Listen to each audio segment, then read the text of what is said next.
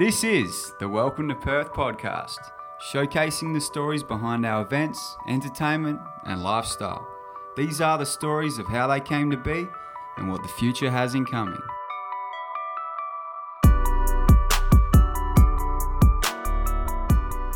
Hello viewers and listeners to the next episode of Welcome to Perth Catch-Ups.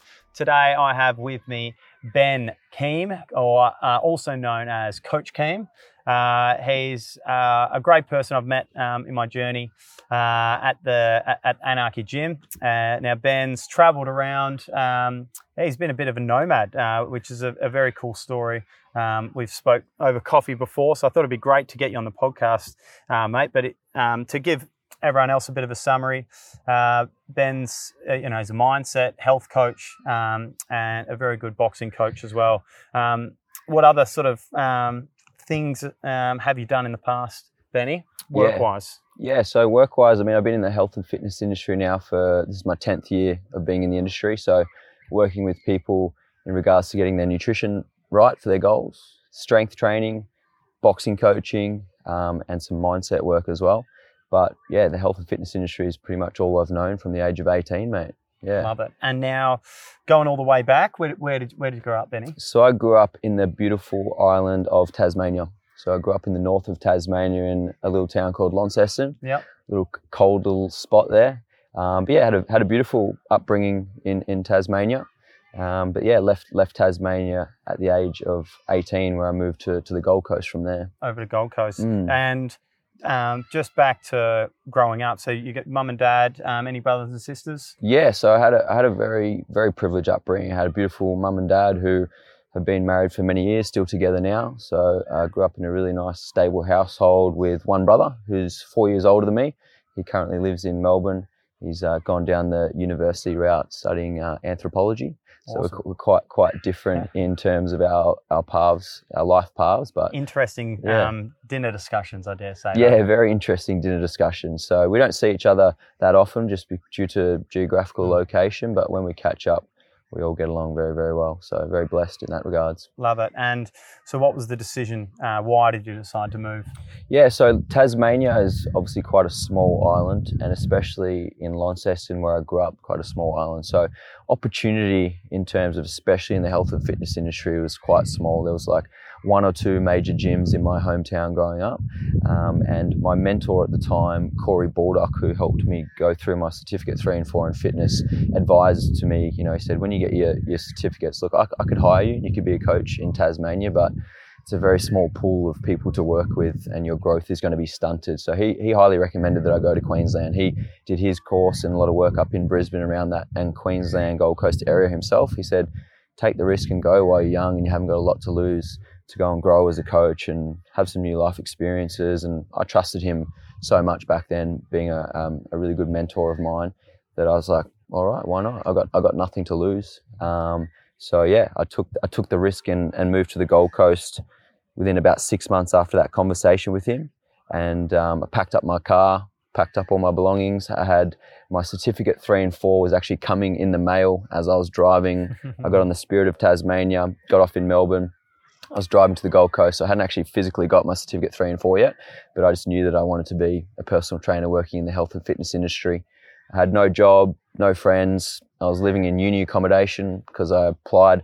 I lied on my application, said I was studying, to be a personal trainer. And they accepted me, so I was living in uni accommodation, which was quite funny. Yeah. Probably good to be around, same age and like-minded individuals. 100%. Yeah, exactly. Met some really great people, so lots of international students and that there, so it was a really good time. But when I got there, I just started applying for jobs. I applied for about 5 different jobs at various different personal training studios and gyms. And I was fortunate enough to get offered, I think, 3 jobs out of the 5. And I was, fortunate enough to choose the one that I thought would be the best fitting for me. And that was more of a holistic health studio, which was quite a unique sort of facility and mindset around health and fitness. Sort of opened up my eyes to a really different way of thinking about health and fitness rather than just, your standard strength training or cardio, and it was kind of a different sort of environment, which was really, really cool. From a sleep and nutrition, yoga, those types of Exactly. You know, I mean, we did like lots of seminars. Like I think his name was Scott Harris off the top of my head, who's one of Anthony Robbins' sort of right-hand mans. And we went to do like a board breaking seminar and, you know, just seeing a different way of sort of thinking and living and thinking about health from a holistic point of view and a mental health point of view rather than just a physical body composition point of view, which is sort of what most people think about when they think health and fitness. I think building muscle, losing fat, getting fitter, getting stronger, which is great, which is awesome, which is a large part of it. But seeing it from a different perspective, seeing people break through trauma, break through, you know, different emotions that they're going through at 18 years old coming from Tassie was just like a really big eye-opener to, wow, this industry is far bigger and far greater than I originally anticipated, and rubbing shoulders with people who are living really unique lives and not living that sort of generic 9-to-5 corporate university rat race type of work, which was so new to me to see that and think about living and working in line with those sort of values. So it was a great experience to have at a young age. Love it. And then, so how long did you stay there for? So I stayed in the Gold Coast for just under 12 months because I just sort of grew as much as I could in this very small sort of holistic studio environment. I sort of had capped myself out in terms of how many clients I could take on and help. And I just didn't find that the Gold Coast environment itself was conducive to where I wanted to go as a person and as a trainer and as a coach. So I actually had a bit of an epiphany one day where I sort of woke up and just decided that this environment wasn't for me. Yeah. You know, I was working with great people and loving the job. Just didn't feel comfortable on the Gold Coast. Yeah. So I made a decision to move to Melbourne. Within a few weeks, applied for a job and got a job working at Good Life, a big box gym. I wanted to go from that small holistic health studio environment to a bigger corporate gym. I think see the differences and see what else you can learn. Exactly. I think when you become a PT, you envision being in a big gym with all the weights and all the fancy gear, and that's what I wanted to have a crack at. And also, I'd be running my own business within this gym rather than working for somebody else. So I took that risk and drove down to Melbourne. Love it. And packed up your stuff and had to start again with a whole new friendship group, and which is pretty daunting. Most people wouldn't do that. Most people, once they get comfortable and they've got their friendship groups, they sort of want to, you know, stick put. So brave to then pull the trigger again after you'd just made a new friendship group. So how was it moving into that Melbourne life? Yeah, again, it was another big challenge, and in hindsight now looking back, I really thrive on change and thrive on putting myself in uncomfortable environments. That's probably been my true recipe for personal growth. But at that time, it was just a matter of, I don't like it here, I just want to move. I didn't think of it as creating change. But I just knew the health and fitness industry was really strong in Melbourne. I had a couple of mates there because obviously Tasmania is very close to Melbourne. A lot of Tasmanians moved to Melbourne. And I had my aunties live there. So I had two aunties that lived there. So I was fortunate enough that my aunties were putting me up at their house. So I slept in their garage for a couple of months. So they had a spare bed out in the garage, concrete floor in winter in Melbourne. Was pretty tough, but... That was the best option at the time. You just did it. I just did it. Yeah. I made it work, and it was hard. It was very tough, man. I had little money, little savings at that age, as you do. And luckily, I had my auntie supporting me, helping me out with some food and the basic necessities while I was setting up my business, trying to work out what a tax file number was, and my ABN and business logos and all this stuff. At 19 years old, I was like, wow, I may have bitten off a little bit more than I can chew here. But I just had a dream and a passion, and I knew that industry was where I wanted to be. So you just make it work, and it was tough. I remember the gym was in Port Melbourne, beautiful suburb of Victoria, right on the water there where the Spirit of Tasmania actually docks. You could actually see it from the gym windows.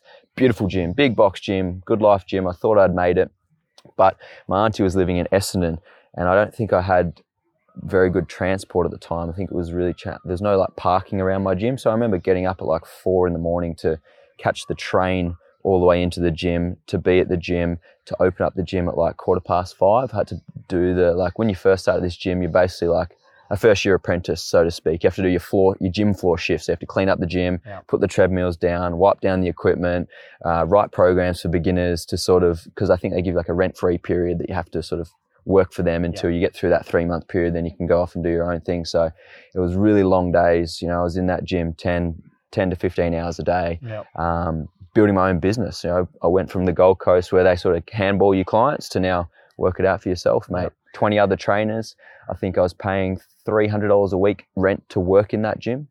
Was it, did a trainer stealing people off each other? Is it quite competitive? It's very competitive. Anyone that's listening that has worked at a big box gym will know exactly what I'm talking about in terms, there's a lot of animosity between trainers and stealing clients and what are you charging, what are they charging? And fortunately enough, I made close friends with a handful of the trainers, and we were able to work together and run some like classes together. But there was definitely some trainers there that were all there for themselves, yeah, and a few lone wolves. 100%. But it was really hard. But I just remember just offering as many free sessions as I could to everyone. Just I'd be walking the gym floor all day, talking to every member that came in. It was just important to me. They all knew who I was, knew my face, and knew me as a friendly, approachable character, I suppose.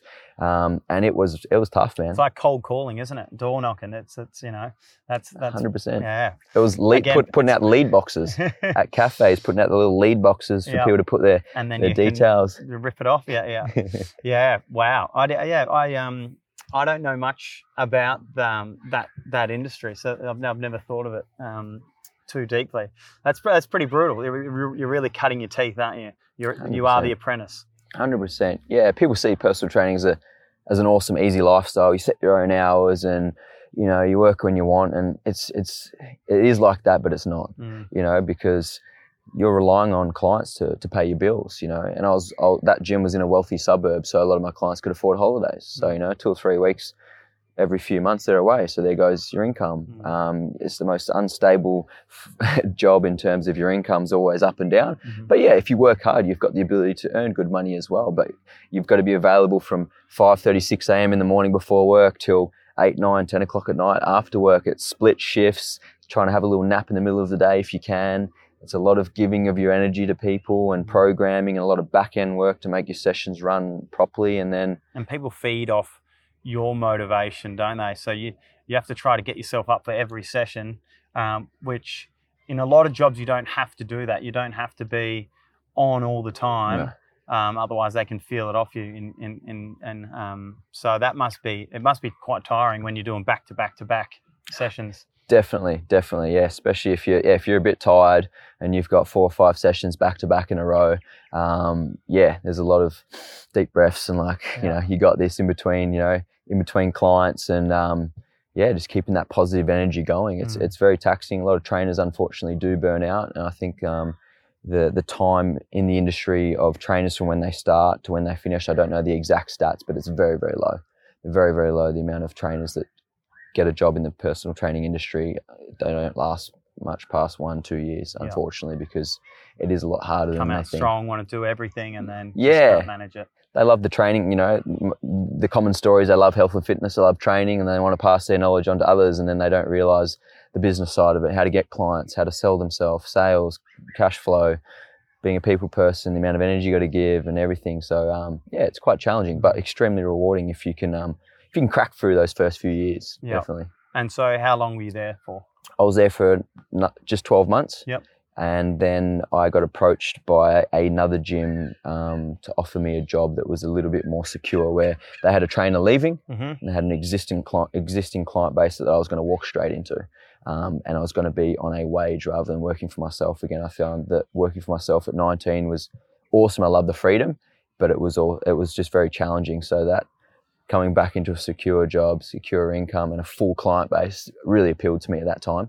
And the type of gym was a bit more hardcore, for lack of a better word, a bit more of a bodybuilder orientated gym with a bit more serious clientele rather than that corporate Good Life members. So that appealed to me. Which will be trying to rock up for their 6 p.m., PT with you, but all of a sudden, sorry, I've got caught up in work drinks. I'm not going to be able to make it, Benny. 100%.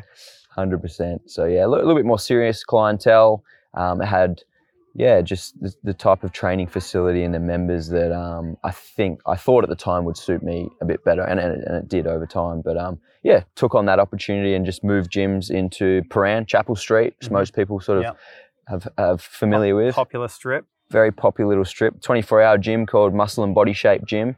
And that's where I started as a personal trainer there. And then that's where I spent 4 years at that gym, working my way up. Went from the personal trainer to personal trainer manager to then managing the gym for a couple of years there. Wow. Yeah. And yeah. What were some things you learned while you were there?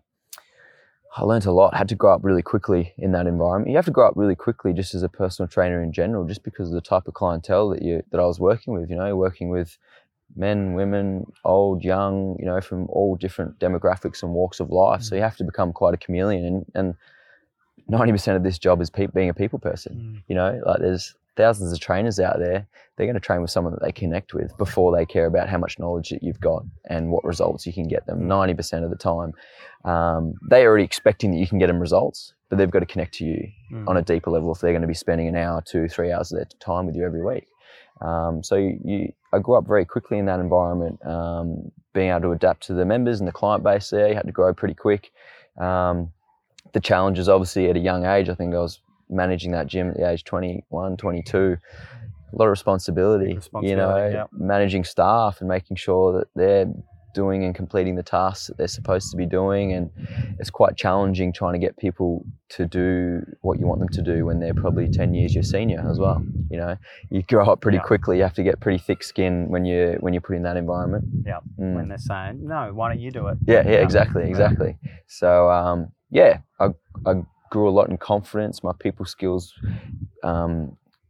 exponentially grew just because I had to. Otherwise, you just get eaten alive in that fast-paced Melbourne environment where you've got a gym owner saying, you know, we need to achieve X, Y, and Z, and it's up to you to get that done. So, but I thrived in that environment. I liked the pressure. I liked the challenges that arose with it. And it was that 4-year period was definitely probably one of my most memorable 4 years in my time in the health and fitness industry so far. I really enjoyed that experience. And then from there, is this when you decided it's time to maybe visit Bali? Yes. So I got thrown a bit of a curveball. Unfortunately, spent 4 years of my time growing that gym, making some big changes to the layout, the classes, the demographic, getting the right trainers on board. And it was quite a masculine environment, that gym, and I played a big role in trying to make it a bit more female orientated and doing some challenges, and I hosted some of my own seminars and stuff in there to give it a bit of a different vibe and feel. And unfortunately, went on a holiday to Thailand, came back, sat down in the owner's office, and he handed me a letter and said, "You got 2 weeks and you've been made redundant. Your job is no longer." So that was a pretty big shock at the time. Definitely didn't see that coming because we were only just negotiating new contracts for myself before I left. So that was a very bitter pill to swallow at that time when you'd poured 4 years of yourself into a space. I was very emotional time, you know. Being a manager of the gym, my income had slightly increased, so did my cost of living. I was living in a nicer apartment and just financed a nicer car, and, you know, so your living expenses increase. I just met my now fiance at that time too, so now I've got a partner. She came she was going to the gym. So my partner B, she was a member at the gym, and that's how we met, at this gym. And then we'd been seeing each other for probably 6 months at the time, and then I was made redundant. So it was pretty challenging, pretty emotional time, and I'm very fortunate. I had a lot of great mentors and good people around me that sort of could talk me through the situation, and had a good friend of mine that had been made redundant too, and, you know, they just said, see it as a great opportunity to try something new, and, you know, try not to see it as such a negative experience. And the biggest thing that really helped my mindset at that time is obviously you take it very personally, you know, but he's like, you got to remember it's your job that's been made redundant, not you. Not you as a person, it's your role. And that really helped shift my mindset to be like, yeah, that's right. He's not making me redundant because of me, because if you checked all the KPIs and the growth of the gym over 4 years, it was fantastic. Obviously, some things had happened in the gym, dynamics changed. It's a family-owned business. I think they were going through their own struggles in the back end. Yeah.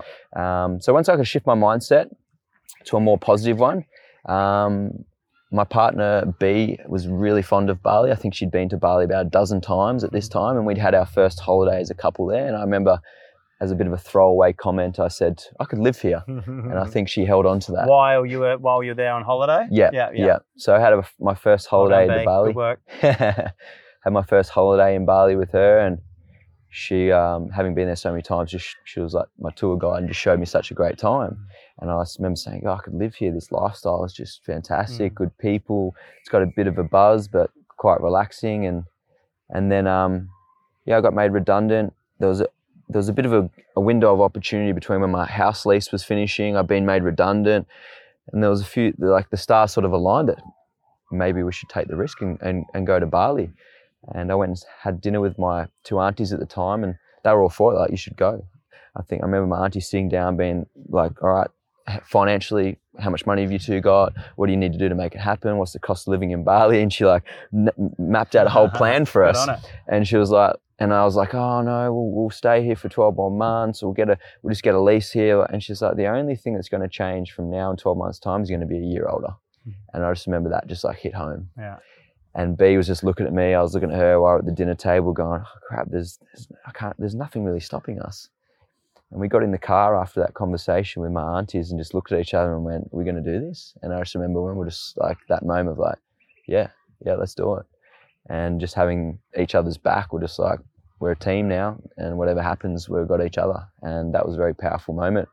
So I think we had 4 weeks, sold everything, sold the car, sold the TV, sold anything that we couldn't fit into like 2 suitcases, basically. Love it. And I reckon a lot of people have thought about moving to Bali and doing that, but not many people have gone, all right, I'm actually going to pull the trigger. So another brave moment. Yeah, it was. It was, to be honest, so it wasn't, I don't remember being super fearful or super scared, because I think because you'd already done it previously, or because you had B? Yeah, I think a combination of both, man. I think having picked up my life and moved to Gold Coast and to Melbourne and surviving that, I think I had a lot of confidence in myself that I could do it.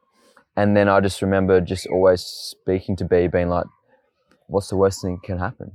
If it doesn't work, we come back. 6 months older.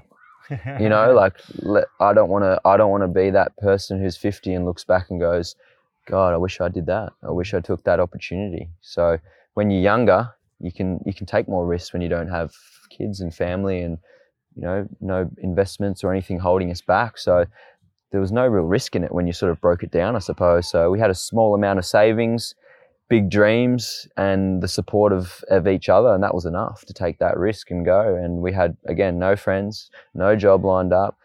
We couldn't even get our visas approved. We tried to go to the consulate in Melbourne. We had all the boxes ticked to get our visas, and unfortunately Bali being somewhat a little bit corrupt and a little bit hard to sort of navigate, we didn't have the right connections to make it work, but we're just like, stuff it, let's just go anyway. Yeah. Let's just take the risk. And that was so you got your you got a holiday visa then, you sort of the standard one to get over there? Yeah, just your visa on arrival. And then how long do you have to be before you're supposed to get out of Bali?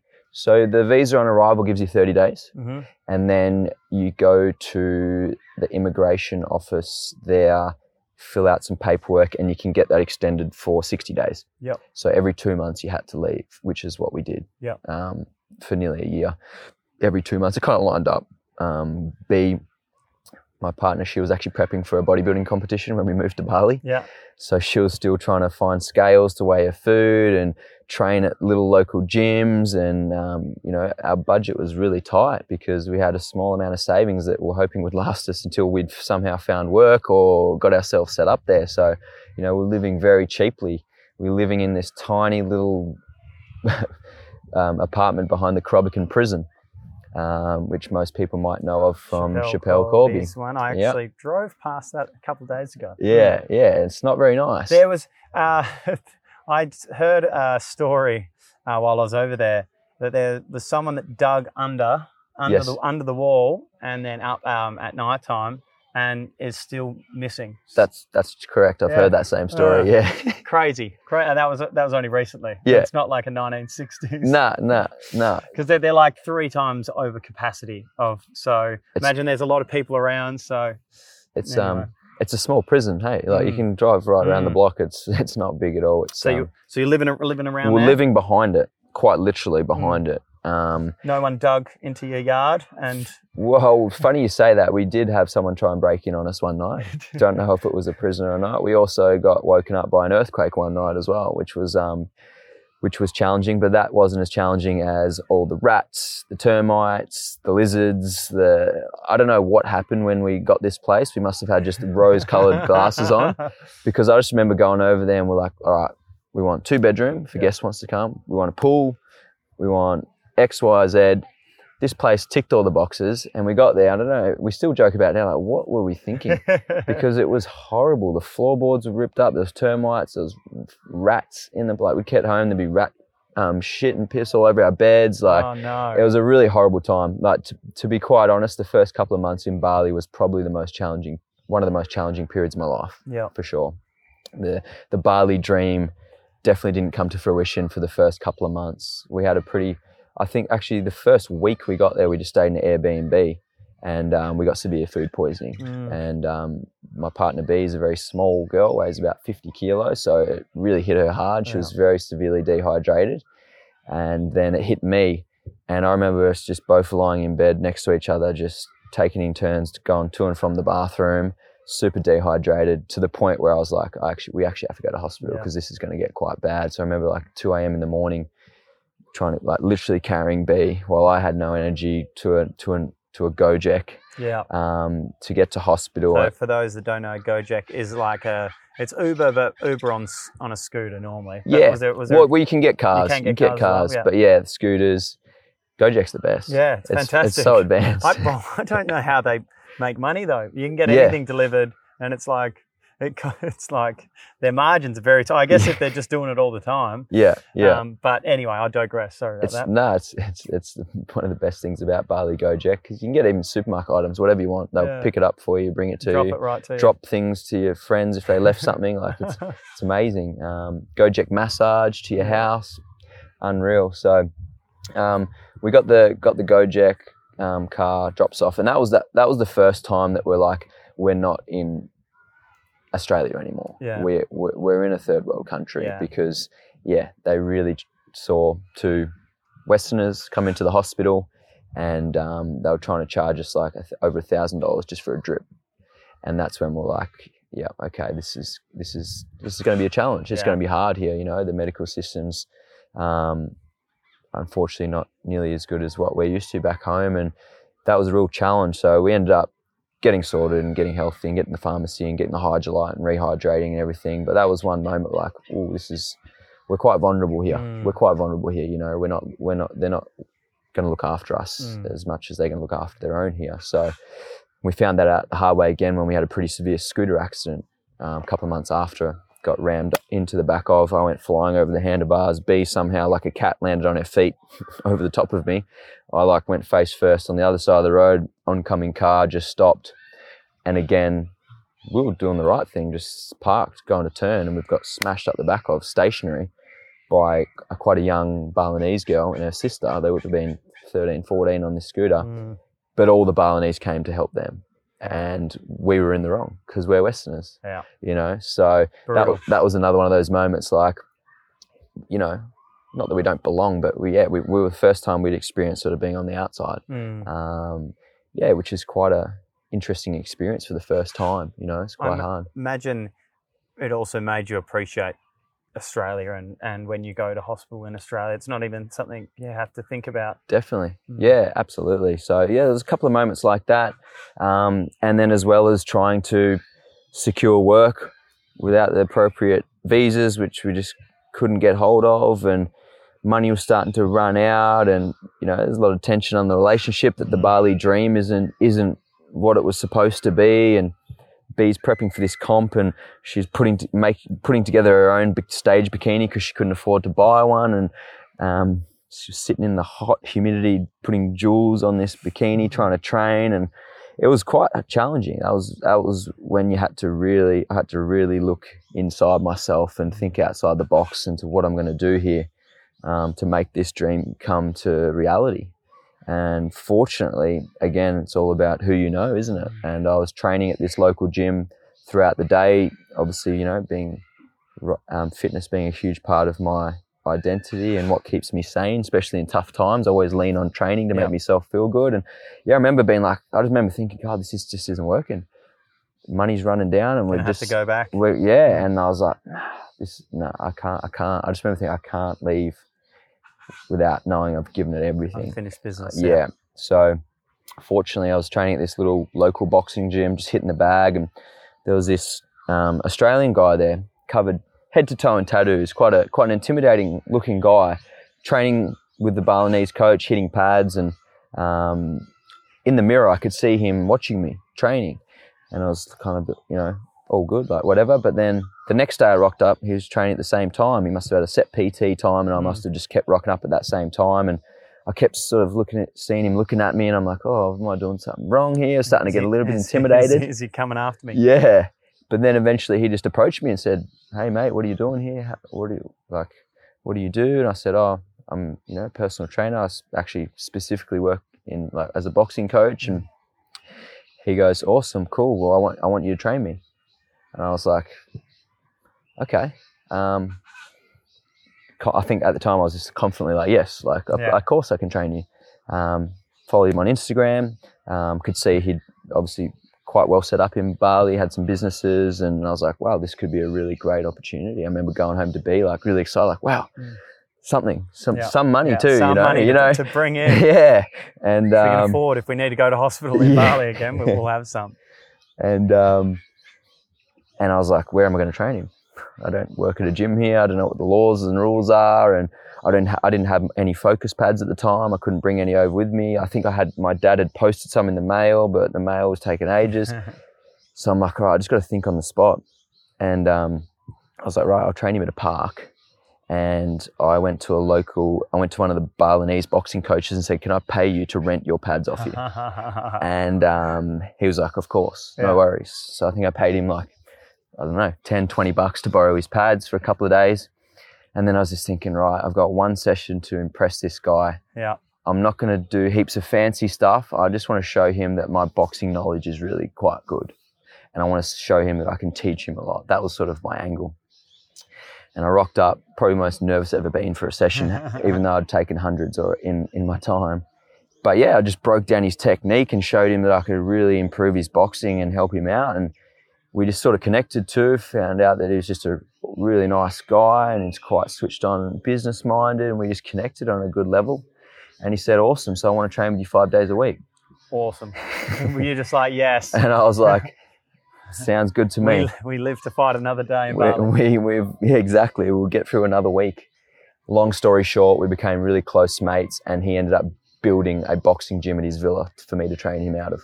And all of his close mates and friends, and he helped find better accommodation at a big villa, and then all of a sudden the Bali dream started to come to fruition, and B started getting some work, doing some modelling for swimwear companies and other various things, and the Bali dream started to happen for us in the back half of our time there, and we adopted like a Bali dog and going to the beach in the mornings, and I was then, you know, quite busy coaching boxing, and it all started to come together, which was amazing. And it's the beauty about podcasts and these sort of, I guess, long versions of chats is you get to hear about the stories, you know, that first part of Bali, whereas, you know, on Instagram, that's not the things that people normally post about. And so everyone just watches, oh, yeah, Ben's just gone and killed it again. How lucky's he? Just things just seem to fall in his lap.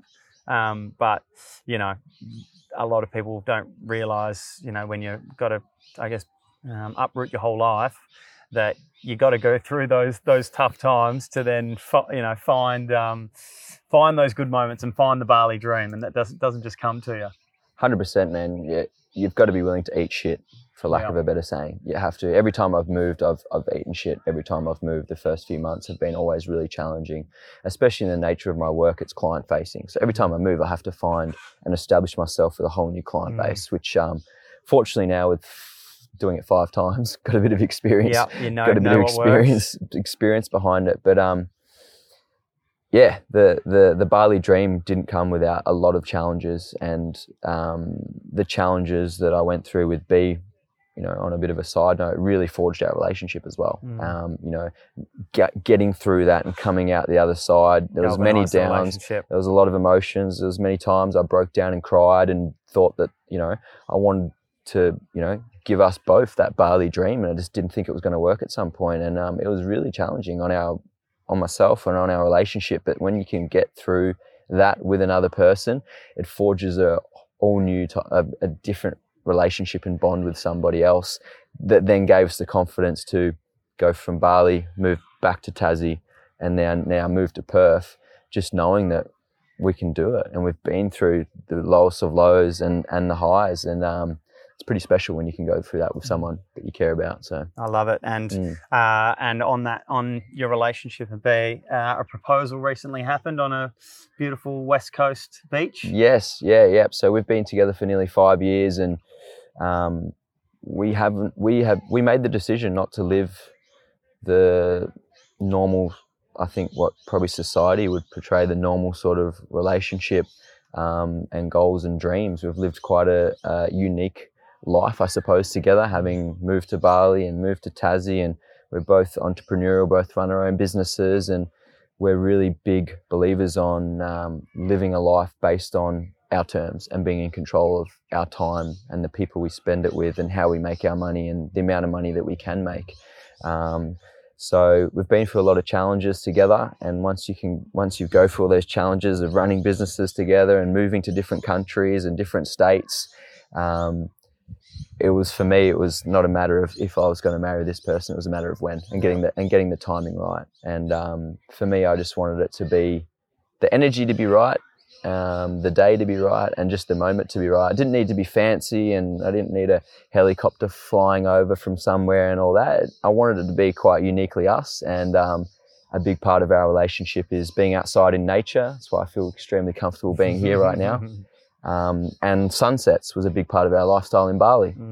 As you know, every night you got that beautiful sunset, and it's a big reason as to why we moved to Perth. We've got the beautiful, west-facing sunset every night, and we have this little spot at City Beach, our favourite beach. We first ever came to Perth.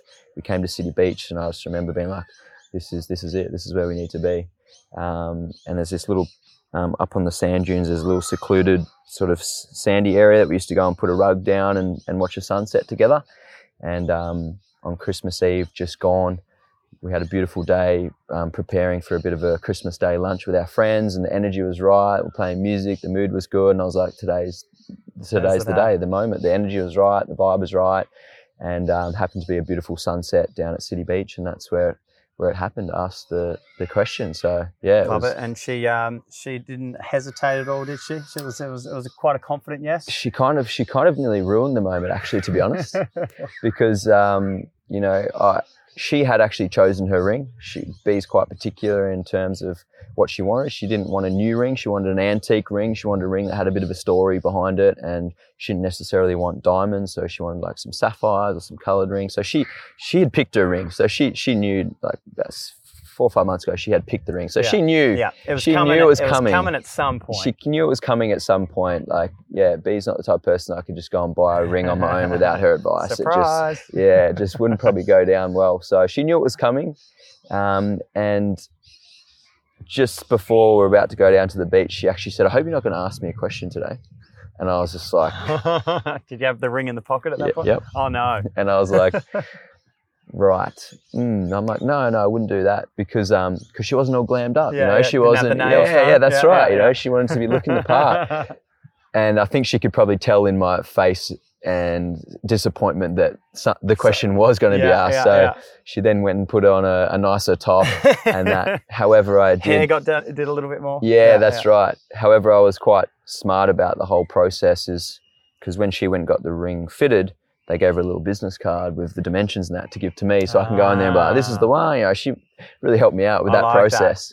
So much better. When I proposed to my partner, I was trying to measure up her ring finger with my pinky finger. I'm like, "Oh yeah," just as I was holding her hand, like, that looks about right.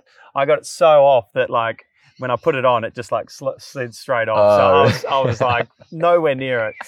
So we had to go get that refitted. So well done, Bud B. She was a team player in that process. But what I did is, obviously, when I went and got the ring, I remember getting the ring and leaving and going, "Oh, no, go back and get the card off the guy." So I brought the card down, and then I put it back in our little like bits and bobs bowl, key bowl, and put it there, so that she wouldn't think. She could, it was still there, okay. And she afterwards, she was like, "I kept seeing her there going, God, when's this guy going to go?" When's he going to do it? And get it. And I'd also hidden the ring in my underwear so that it wasn't in my pockets because, so It threw her off. Had some tight shorts on, did you? I had some nice linen shorts. Yeah. You know, I wanted to look the part for the moment, but because they're quite baggy, you just easily see what was in my pocket. Yep. And that threw her off because she was looking, and then she couldn't see anything. So although she kind of knew, she didn't at the same time. Yeah. And she's going, have I just gone and spent 20 minutes getting myself ready and he's not even going to ask me? Yeah. After she said, you better not ask me. So I was kind of a bit like, oh, she doesn't want me to ask her, but then she'll change the tune and freshened up. And then, it was the moment was beautiful, perfect sunset. She was surprised in the moment, and it was special. Love very, it, very special. That's awesome. Yeah. And so you're back to Tasmania shortly to do your engagement. You were going to be going back for Christmas, but because of the borders, you haven't seen family for a while. So back to celebrate with everyone? Yeah, so it'll be about 16 months since I'd seen my family and friends, so pretty special moment. I haven't seen them since the engagement, so it'll be nice to head back next week to have our engagement at my parents' property there and celebrate not only the engagement, but just having not seen them all for so long too, you know. I haven't seen my hopefully they'll say yes to be my groomsmen. I haven't seen them for over 2.5 years, you know. So it'll be a really special moment to go back and reconnect. Man. Yeah. And now, 10 years time, what's Ben Keem doing? That's a really tough question to answer because when I was younger, I always had a plan and a vision of where I wanted to be.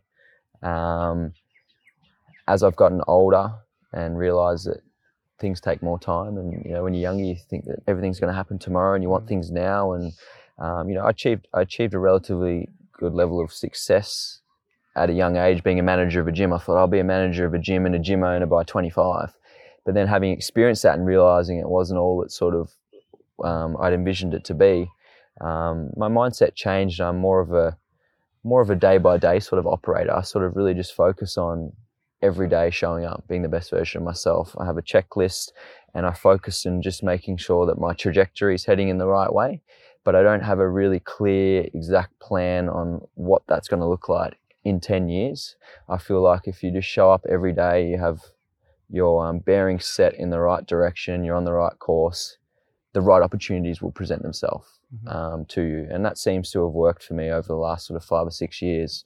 If I keep a good positive mindset, keep showing up as the best version of myself every day, keep following my values of surrounding myself with good people, you know, meeting like yourself and the catch-ups we've had, people like yourself inspire me, and that might change my path a little bit, and that's okay as long as I'm heading in the right direction. But I don't have such a fixed mindset anymore. I think that sort of used to pigeonhole me into just go down here and don't worry about anything else. And you can't be agile if opportunities do pop up that you hadn't thought of before. Well, COVID's shown us that you've got to be willing to pivot. You've got to be willing to change your course. So to answer your question, I don't have a real set plan on where exactly I want to be in 10 years. However, I do foresee myself being in the health and fitness industry for the foreseeable future, probably for the rest of my life. What that might look like is something I'm still navigating through now, whether that be more in the online space or more in a physical location of a gym or health and fitness retreats or a combination of all of the above. I'm still working through that now, but I do know I have a strong passion for helping people, and my purpose is helping people to be the best versions of themselves through those different sort of modalities of boxing or strength training, nutrition, or some mindset work in the form of, you know, journaling and gratitude and breath work are things that I'm really passionate about, that I've seen have a profound positive impact on my life. And then having them been able to coach some of these things with my clients, seeing it positively impact them, I'd like to definitely combine all of my skills and knowledges to put it into future endeavours, whatever that might be. Yeah, I love it. What that's probably the best answer I've ever heard from a where do you want to be or where will you be in, you know, 5 or 10 or 20 years time. Couldn't agree anymore, mate. And you know, your mindset work that you do with clients, I've seen it is fantastic, and yeah, the messaging I think is profound with being vulnerable and you know. Not just doing things because you feel the peer pressure to do so, or because of other people are, you know, they're doing this, so now, you know, you need to catch up and try to do that. You've got to do things at your own pace and do things your own way, because otherwise you will end up, like you said, at that, as that 50-year-old and go, I wonder what would have happened if I had just said stuff that we're going to sell everything and go to Bali. Yep. Or, sliding door moments after the scooter crash and, you know what, this is not for us. It's too hard. We're going to go back and go back to life in Melbourne, and maybe you wouldn't have been at such a, I don't know. I feel like you're at a really young age at a very content phase of life, which is pretty rare. Yeah. No, I'm very grateful to have met some really amazing people on my journey. I think that's one of my recipes for growth, as I mentioned, has been change, because every time I change my environment specifically, you're forced to learn a lot about yourself when your back's against the wall, so to speak, and you've got to build your business up from scratch, and you're forced to make new relationships and connections with people. And the people I surround myself with is crucial to my development as a person. And fortunately, every time I've moved, I've met some amazing people along that journey that have been older than me, and I've been able to learn from their mistakes, probably more so, and what they do well, and then forge my own sort of path based off that. So I'm very lucky to have some great mentors in my life that help support me. It definitely hasn't been a journey that I've done on my own. I've had great people around me to get to this point now. But as you said before, that's something I'm extremely passionate about is vulnerability and embracing your imperfections, and especially very passionate about that space in men's mental health. And that's where the boxing is something that I'm extremely passionate about too, because obviously boxing does attract more men, and it definitely attracts more men who are looking for self-improvement, confidence, men that want to do that inner work. I feel like boxing is something that draws them into the door, thinking they're going to get this great workout. But I've seen boxing give back to men in so much more than just a skill or fitness. I've been able to create a bit of a space within the boxing ring and world to enable men to feel comfortable, to open up and be vulnerable and talk about their feelings, talk about their emotions. And I've single-handedly seen boxing change men's life completely in front of my eyes, because it gives them that confidence, it gives them the endorphins and the happy hormones that exercise gives them. And then if I can create a bit of a safe space to hold for them, to open up and talk about things that they're going through. And I'm not a mental health expert or a psychologist at all, but I'm always that guy that's happy to have that challenge, ask the challenging questions, and be a set of ears to listen without judgment. And I think that's really important for everyone in life, to have a space like that they can do that, whether that be with a psychologist, which I'd highly recommend anyone who is struggling with some things to speak to, or it might be a friend, or in my case, a lot of people feel comfortable to speak to me about it because I'm not a family member, I'm not their partner. I come from a place of no judgment and just happy to listen and maybe offer some advice based on my own personal experience. But man, when you can open up and be vulnerable as a male, which we're terrible at, I'm sure you'd agree, we're terrible at opening up and talking about our emotions and how we really feel. Especially Australian culture as well. Definitely. But I've just found boxing, for whatever reason, I haven't even quite put my finger on exactly why, but that confidence, that masculinity, for some reason it just helps men specifically to open up and be their true open self. I've had some of the most amazing deep conversations in a boxing ring with clients. It's extremely empowering, and that's why I love being a boxing coach so much more than just the fighting aspect. Don't get me wrong, I love fighting and hoping to fight again soon myself because it's a great challenge, but the reason I am so passionate about being a boxing coach and sharing my knowledge of boxing is so much more than just the skill and getting in the ring. It's being able to hold a space for men specifically. Don't get me wrong, I work with some amazing women as well, but I've just found men connect to that sport just due to the nature of it, and I've just witnessed it change so many men's life for the better. And I'm extremely passionate about continuing my journey with the boxing world because it's a powerful tool. Love it. And on that, I think that's the best way to finish. Well said, mate. And I can certainly vouch. I've seen your work in person, and keep it up. And I hope selfishly for me and the rest of Perth people, I hope you hang around here for a bit longer. But yeah, looking forward to watching your journey, for years to come, mate. Awesome. Thank you very much. Now, I think Perth will be home for the foreseeable future, mate. It, the people, the environment, the weather, Perth culture.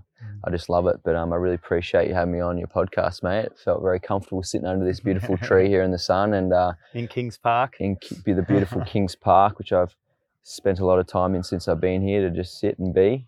But hopefully I can get you on my podcast soon as well. Love to have a chat and hear a bit about your story. Absolutely, mate. Awesome. Legend. Thank you, man.